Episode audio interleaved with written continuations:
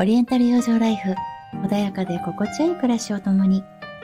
この番組は東洋の健康生活の知恵と生活スタイルを探求しストレスの軽減リラクゼーション心地よい日常を築くことをテーマにお届けいたします。皆様こんにちは。これから本当に少しずつ冬の寒さが深まっていく季節ですよね。私たちはこれから自然界とともに意識を自身の内側へと向けて心と体の養生に特に気を配る季節に入りました。今日は冬の養生法を通じてどのように心、体を潤していくのかをテーマに進めてまいります。冬は万物が休息し、次のサイクルに向けてエネルギーを蓄える時ですよね。ちょうど立冬から立春までのこの期間、私たちの体も自然と調和し、静かにエネルギーを蓄える準備を始めます。1年がちょうど12ヶ月なので季節が4つ。そうすると3ヶ月ずつになりますね。ちょうど立冬から立春まで。自然界が休息しようとしているのに、私たち人間だけがずっと同じということはないですよね。東洋医学ではこの時期を蓄える季節と捉えます。ですので極力消耗を避けて、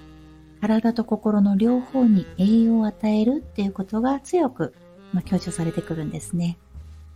確かにこう夏に比べると昼がどんどん短くなってくるし、夜が長くなってきますね。なので、早めに寝るということを心がけて、温かい食事で体を潤すことが特に重要になってきます。次の春までに体の内側にエネルギーをこうゆっくりと育てていく。そのためにこちらで皆さんがされているのは、特に根菜類のさつまいもや大根といったものをあの食事の中にどんどんと取り入れて、そして黒豆や昆布といった色の濃い食材を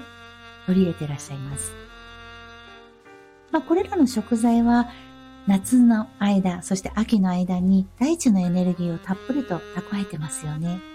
ですので私たちの体を内側から温めてくれます。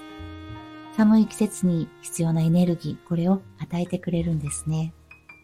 こういった食材を摂ることで体を温めることができ、血行を良くし、冬特有の冷え症を防ぐ助けにもなります。今回私もこうさつまいもをたくさんいただいたんですね。なのでこう蒸して食べるようにしているんですけど、あの、また黒い食材っていうのは、腎機能、腎の機能をサポートするとされる東洋医学の理念に基づいていて、この黒い食材っていうのは生命力、それから体の根本的なエネルギーを補うとされています。割と現代の私たちっていうのは、まあ、食事はかなり色々と種類があって色々なものもあるんですけど、根本的なエネルギー不足がよく言われていますよね。なので、こう、芯の部分のエネルギーをやっぱり大地からしっかりといただくっていうことが大切になってくるんだと思います。東洋医学におけるこの腎の働きっていうのは、西洋医学でいう腎臓の働き、臓器の働きとはまた少し捉え方が違ってくるんですね。西洋医学における腎臓の役割と比較すると、割と東洋医学では腎の概念っていうのはよりこう範囲が広く、また生理的、心理的なこの両方のプロセスに関わっているとされています。なので、こう全体的な健康とウェルビーイングに対するこうアプローチが含まれているんですね。西洋医学の腎臓っていうのは体の浄化をする役割なんですけれども、東洋医学ではその心と体、この両方の元気の源として考えられています。この腎は感情とも関連している。東洋医学では、やっぱりこう全ての私たちが感じる感情も臓器とそれぞれ連動しているというふうに捉えるので、腎も当然感情と関連してるんですけど、あの、どんな感情と関連していると思われますか？あの、腎はですね、不安とか恐怖とかを感じる感情ともとっても関連しているというふうにされているので、この腎のバランスが取れていれば、こう、内面の強さ、それから落ち着きをもたらせてくれる。逆にこのバランスがこう取れていないと、冬独特のなんとなくこう寒さとともに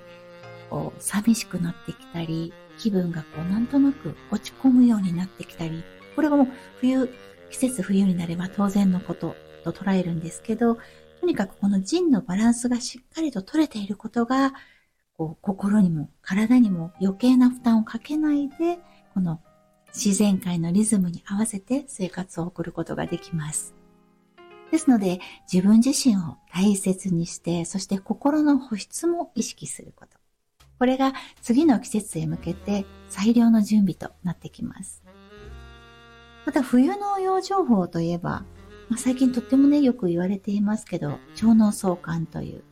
腸の健康が心の健康に直結するというこの理論は、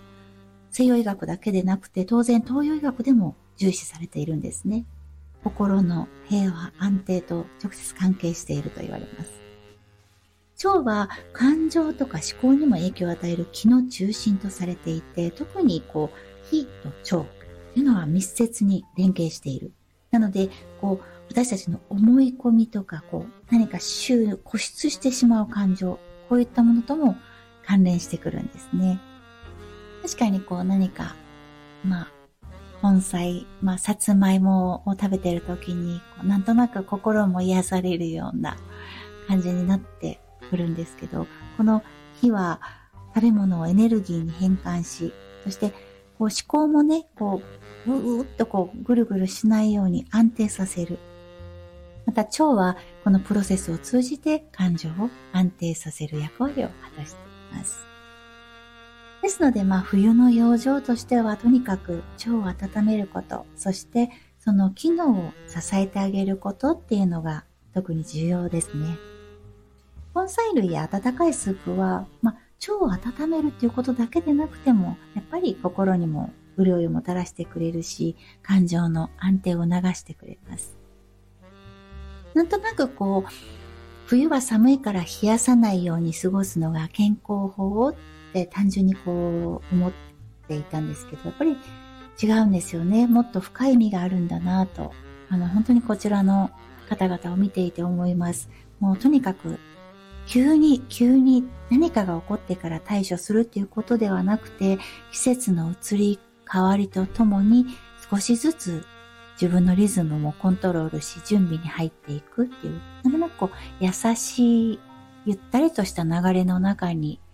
心の健康、体の健康っていう考え方があるんだなと感じます。この冬の季節、次の立春までの3ヶ月間は、意識的に心がじんわり暖かくなるように、静かに過ごす時間をとるよう心がけて、温かい食事をとりながら自分自身の内面と向き合う時間を持つことで、感情の波、これを穏やかにして、そして心の安定を深めることができますよね。このような自然界の流れを理解してくると、本当にこう、ふとした隙間時間にも、あ、外を眺めてみよう、木々を見てみよう、あ、夏の間に綺麗だった、あの、緑だった葉っぱも全部落として、あ、木もどんどん内側に蓄える次の春を待つ準備をしているんだななんて思えますよね。それでは今日はこの辺で終わりにしたいと思います。慌てないが慌てない。一休み、一休み。